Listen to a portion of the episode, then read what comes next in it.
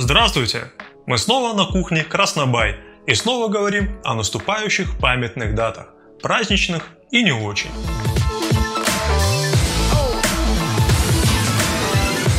Приближаются новогодние праздники, но нас интересует другая сторона декабря, ведь наступает круглая дата. 30 лет назад прекратил свое существование Советский Союз – 8 декабря 1991 года были подписаны Беловежские соглашения, а 25 декабря Красное Знамя, реевшее над московским Кремлем, было заменено на триколор.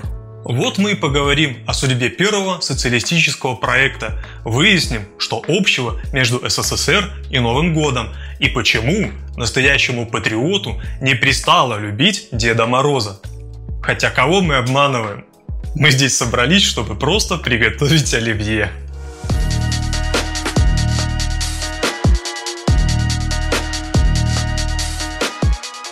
А вы знаете, что общего между Новым годом и Советским Союзом? Дело в том, что Новый год в том виде, который мы знаем, с Дедом Морозом, обращением главы государства и курантами появился именно в СССР. До него в Российской империи главным праздником было Рождество. Потому что религия была основой самодержавного государства. Именем Бога обосновывалось правление императора, а аристократы и фабриканты с банкирами вроде как освещались его божественной благодатью. Новый год на фоне такого священного преклонения попахивает языческой нумерологией. После Октябрьской революции появились новые дни душевного подъема. Они были связаны с конкретными событиями и касались каждого на личном и социальном уровне. Вы знаете их. Вот они, слева направо. 7 ноября, 1 мая и 8 марта. Немного позже, в середине 30-х, старый революционер Павел Постышев продвинул идею, что Новый год нужен как праздник для детей – он должен быть коллективным, и там нужно дарить подарки детишкам. И вместе они будут радоваться наступлению еще одного года. И вот, начиная с 1936 Новый год занял почетное место в праздничном календаре Советского Союза. В общем, жить стало лучше, жить стало веселей. В 1941 году состоялось первое новогоднее обращение. Всесоюзный староста Михаил Калинин обратился к советскому народу и поздравил его с Новым годом, тем самым заложив традицию на многие десятилетия. И победа будет обеспечена за нашим народом. Новым годом, товарищи!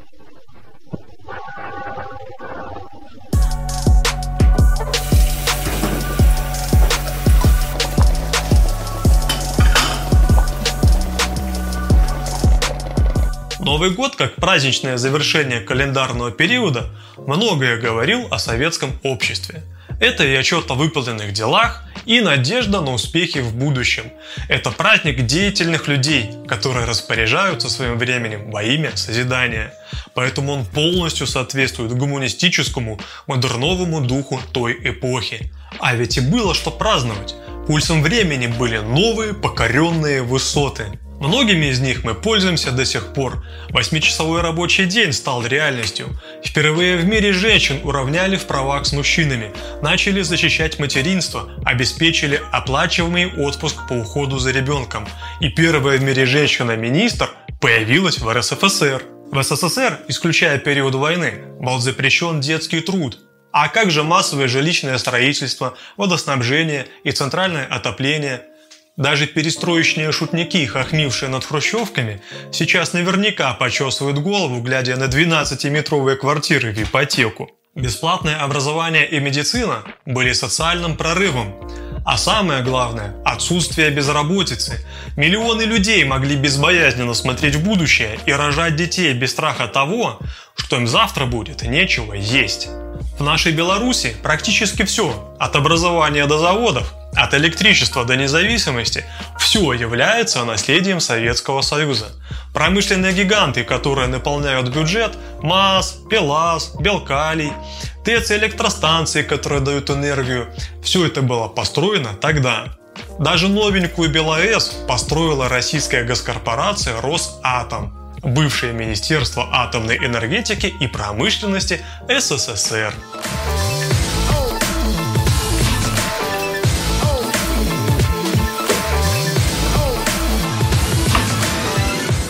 И вроде той страны нет уже 30 лет, а помоями ее поливают до сих пор. В чем дело? Антисоветчики боятся ее возвращения? На это они отвечают, что социализм не жизнеспособен и сам по себе разваливается. Тут мы можем спросить, где логика? А потом добавить, нет, не сам по себе он развалился. Нам кажется, что все дело в плановой экономике. Во-первых, критики умершей страны боятся как раз именно ее. А во-вторых, развал страны произошел из-за нее. Вернее, от ее отсутствия. СССР стоял на плановой экономике. Она была направлена на избавление от стихии рынка, на избавление от социального и имущественного расслоения. И пока была плановая экономика, страна Советов совершала чудеса. Создатели СССР четко определяли, что остатки капитализма в основном заключаются в товарности производства, и их нужно постоянно изживать для окончательной победы коммунизма. Ведь остатки денежных отношений создают предпосылки к неравенству, накопительству и восстановлению класса буржуазии. Как это происходит? Кто-то случайно становится богаче, Появляется соблазн сохранить и приумножить доход только себе, а не обществу. Значит, надо кого-нибудь нанять, хоп, и мы превращаемся в капиталиста. А если красивая жизнь обеспечена должностью, то тем более ее надо конвертировать в деньги и уже деньгами передать по наследству. И как было решено бороться с этими остатками капитализма? Для существования рынка необходимо разделение труда между производителями. То есть один производит одно, второй другое. Это предпосылка к обмену. А еще для рынка необходима обособленность производителей, когда мы не знаем, что, сколько и как производят конкуренты. Поэтому единственное, что может подсказать, куда вкладывать деньги, это цены, сформированные спросом и предложением. Следовательно, если мы хотим избавляться от товарности, от рыночности, то нужно сделать так, чтобы производители не были обособлены. Ну то есть включить все производства под один план, под управлением всего общества. Если по-простому, это и есть причина плановой экономики, поэтому она и была основой СССР. Простите за внезапную теорию, но без теории даже салат оливье нормально не приготовишь. Хотим, чтобы вы понимали мотивацию коммунистов и то, что они не были параноиками, которым лишь бы все контролировать.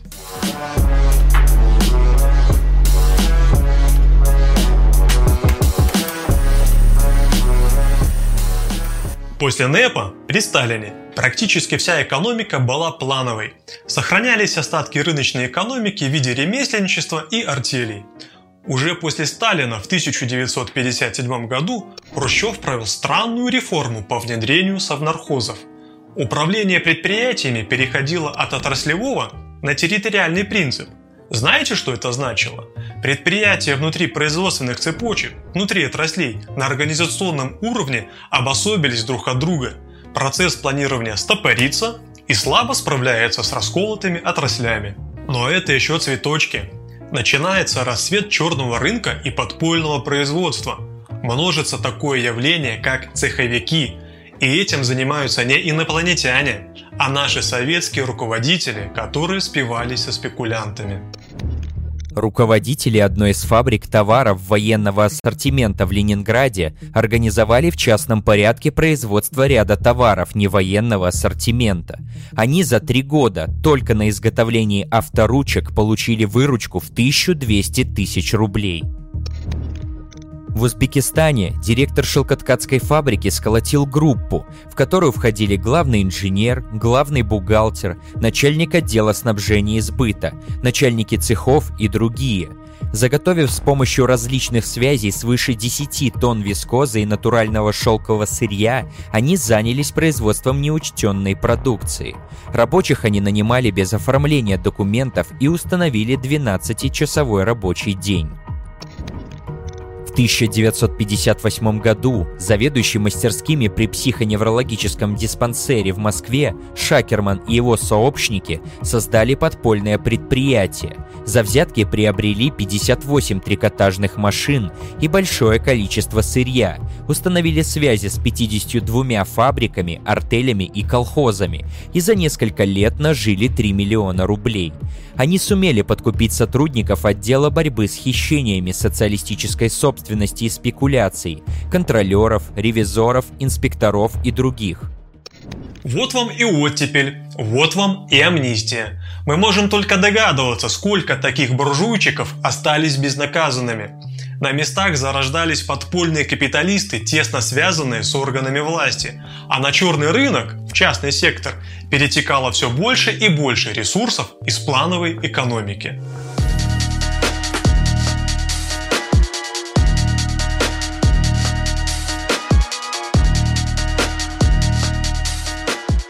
В 1965 году, после смещения Хрущева, начались Косыгинские реформы. Они предполагали перевод экономики на хозрасчет. Планирование становилось более свободным, а основным параметром плана становилась прибыль. В эти годы было издано много замечательных книг по экономике, где умные профессора обосновывали, что победить рынок и улучшить планирование можно вводя в экономику элементы рынка и урезая планирование. Ради этой самой прибыли директора стали гнаться за выпуском более дорогих товаров – невыгодно стало внедрять научно-техническое усовершенствование в производство. Начались перекосы в выпуске продукции, дешевое и массовое мешало показателям. По тем же причинам стали завышаться отпускные цены.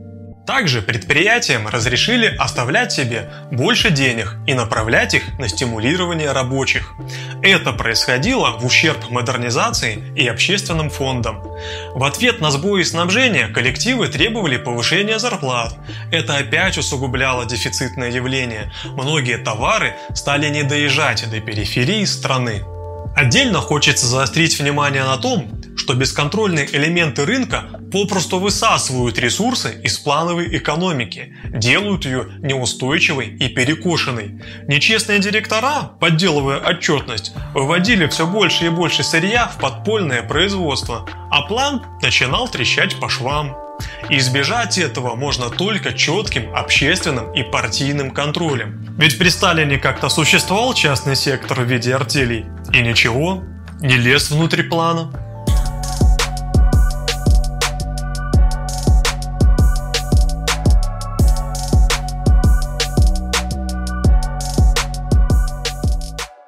Параллельно с червоточинами в экономике, с появлением черного рынка и скрытого неравенства, появлялись и теоретики всего этого бардака.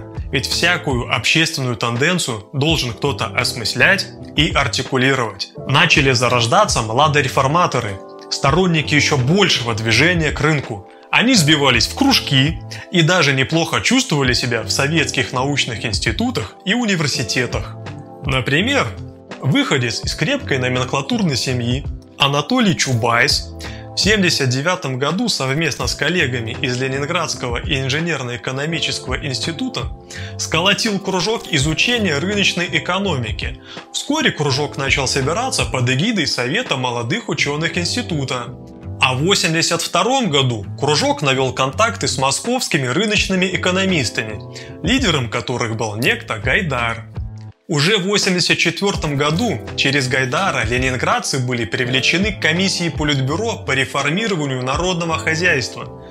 И там уже предложили провести реформы по венгерскому образцу, то есть практически легализовать цеховиков. Понимаете?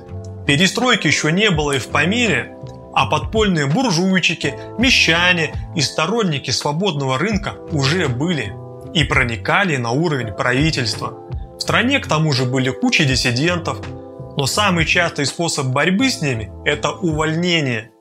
И почему власть не могла с этим всем ничего поделать? Может, не хотела?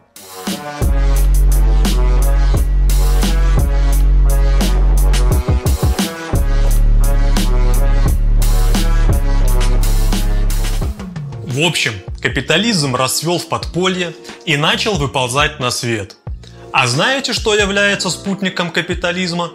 Правильно, условия рыночной конкуренции являются базой для старого доброго национализма. И он не заставил себя ждать.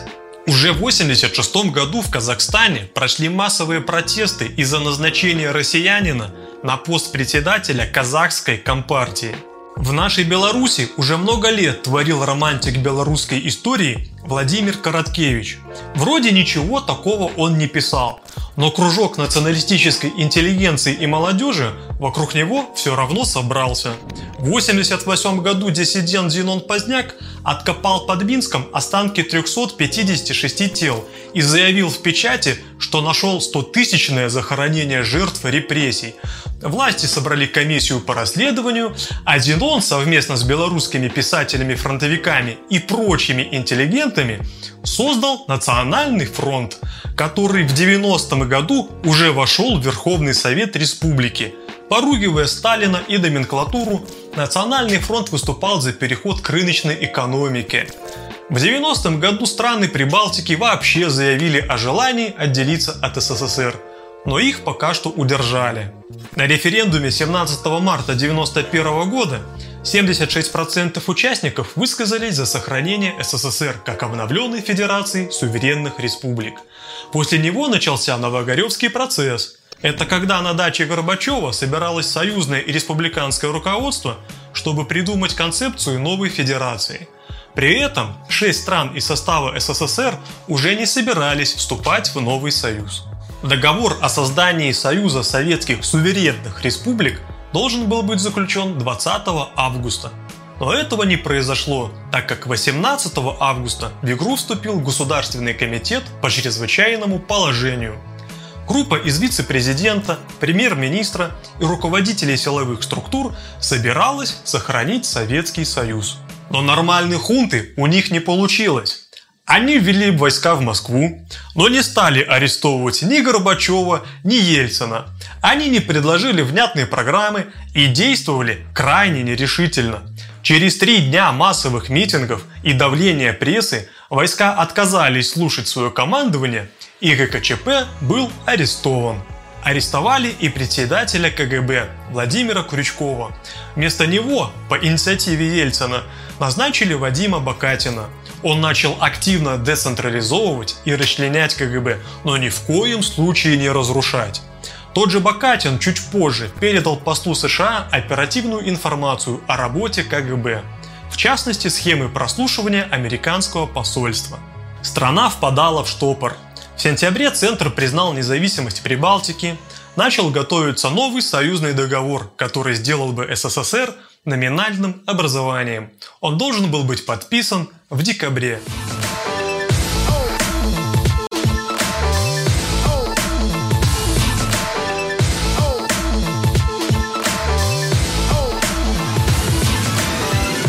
Восьмого декабря Ельцин, Шушкевич и Кравчук собрались в Беловежской пуще. Тут были и Бурбулис, и тот самый Гайдар. Сначала собирались решить вопросы о поставке ресурсов из России. А потом как-то ненавязчиво решили, что обойти ратификацию всех решений союзными органами можно упразднением Советского Союза.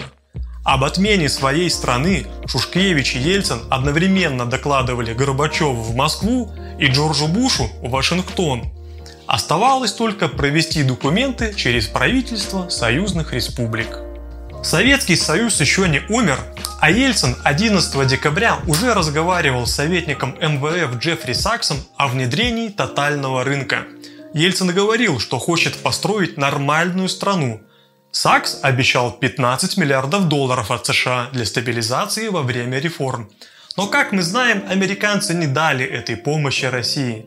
Они могли это позволить для маленькой Польши, которая собиралась в НАТО. А союз они разваливали не для того, чтобы заново вырастить себе конкурентов. Наоборот, СНГ стал кормовой базой для иностранных корпораций. Рыночники, цеховики, спекулянты, националисты, партийные перерожденцы добились своего. 25 декабря 1991 года в 19 часов 38 минут над московским Кремлем был спущен флаг СССР и поднят трехцветный флаг России – Союз Советских Социалистических Республик перестал существовать. И как вы видите, совсем не сам он развалился.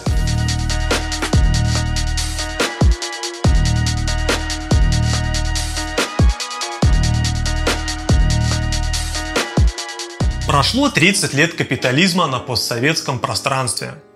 В этом возрасте СССР добил фашизм, контролировал Берлин, восстановил страну от страшнейшей войны и попутно помогал добивать американских лаоваев в Корее. А чего достигли рыночные реформаторы? Построили нормальные страны. Да благодаря ему у нас есть писахат. За Горбачева! За Горбачева! За Горбачева! За Горбачева! У власти во многих странах бывшего СССР стоят представители старой советской номенклатуры, которые так и добились своего мещанского успеха. Также у власти или при власти есть бывшие цеховики, то есть бизнесмены, которые потом еще успели подняться на приватизации. В каких-то странах рыночные тоталитаристы вообще продали части экономики иностранцам. Население СНГ значительно просело в 90-е годы. Всего за 30 лет оно выросло на 4%, при этом прирост наблюдался только в Средней Азии, а население Прибалтики вообще сократилось на четверть. В 1985 году на долю экономики СССР приходилось около 20% мирового промышленного производства, на долю России в 2016 году 3,6%. Численность работников машиностроения сократилась с 9,7 миллиона человек в 90 году до 2,6 миллионов человек в 2013, то есть в 3,7 раза. Доля в мировом ВВП упала в два раза. Оказалось, что производительность частников не выше, чем у государства. Оказалось, что 300 сортов колбасы сделаны из сои и курятины. А рыночная конкуренция приводит не к падению цен, а к уменьшению качества продукции. А капиталистический литр теперь равен 900 кубическим сантиметрам. Естественно, выросло социальное расслоение. В России индекс Джинни находится на уровне 50-60%. Все вы знаете этих Абрамовичей, Дерипасок, Сеченых. В Беларуси неравенство поменьше. При этом около полумиллиона белорусов получают доход ниже прожиточного минимума. У нас нету олигархов на длинных яхтах и полковников-миллиардеров, как в России. Но как бы оппозиция не рассказывала о забитом и бесправном бизнесе, бизнес у нас так и есть. Советская промышленность во многом осталась у государства, но частный сектор уже давно перерос государственный. Слышали что-нибудь про группу компаний «Санта»? Они производят рыбу в Санта-Бремор, молочку в Савушкином продукте. У них есть розничная сеть магазинов «Санта Ритейл». У них есть компании по дистрибуции продуктов питания, транспортным услугам, сеть ресторанов, туристический комплекс. Они инвестируют в недвижимость через «Санта Инвест», в группе работает 12 тысяч сотрудников. В честь ее основателя названа улица в Бресте, а ее нынешний владелец Александр Машенский – доверенное лицо президента страны. Слышали что-нибудь про бывший завод «Ударник», который сейчас Амкадор? Им владеет бизнесмен Шакутин, у которого еще есть торговля нефтепродуктами через Интерсервис и торговля цветами через Logix. А еще через свой холдинг Салео он владел Дзержинским моторемонтным заводом, Кобринским гидромашем, Гомельским гидроприводом. А еще Шакутин два раза был депутатом в Верхней Палате Белорусского парламента. Так что бизнес у нас хорошо себя чувствует. Не надо наговаривать, что власти душат предпринимателей и строят тут совок. На фоне ползучего рынка белорусам подняли пенсионный возраст, отменили льготы, и все мы дружно подсели на кредиты. В 2020 году мы были должны банкам 15 миллиардов рублей. Хорошо, что банки нам помогают деньгами. При клятых коммуняках такой щедрости не было. 50 лет назад кто мог представить, что для поступления в ВУЗ придется брать кредит, а выпускники вузов будут не нужны на рынке труда. Безработицу, трудовую миграцию, а стариков, умирающих в своих домах без отопления, матерей, вынужденных идти в проституцию, чтобы прокормить детей. Для советских людей Все это было пережитком прошлого и давно забытым варварством.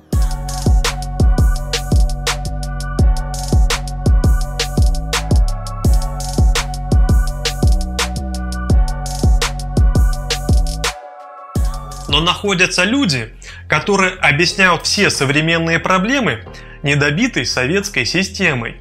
Рыночные тоталитаристы продолжают твердить, что нужно еще больше рынка, и тогда наконец-то станет лучше. Это они по старым рецептам продолжают нам рассказывать о новых старых репрессиях, о дефицитах и невкусном оливье. Они говорят, что Дед Мороз должен быть заменен на Святого Николая, а Снегурочка, мол, вообще не нужна. Эти любители пощекотать свободный рынок отобрали у нас социальные гарантии, а теперь хотят отобрать у нас Новый год. Ведь ничего не должно напоминать людям о возможности приструнить буржуя и направить все силы общества на развитие человека.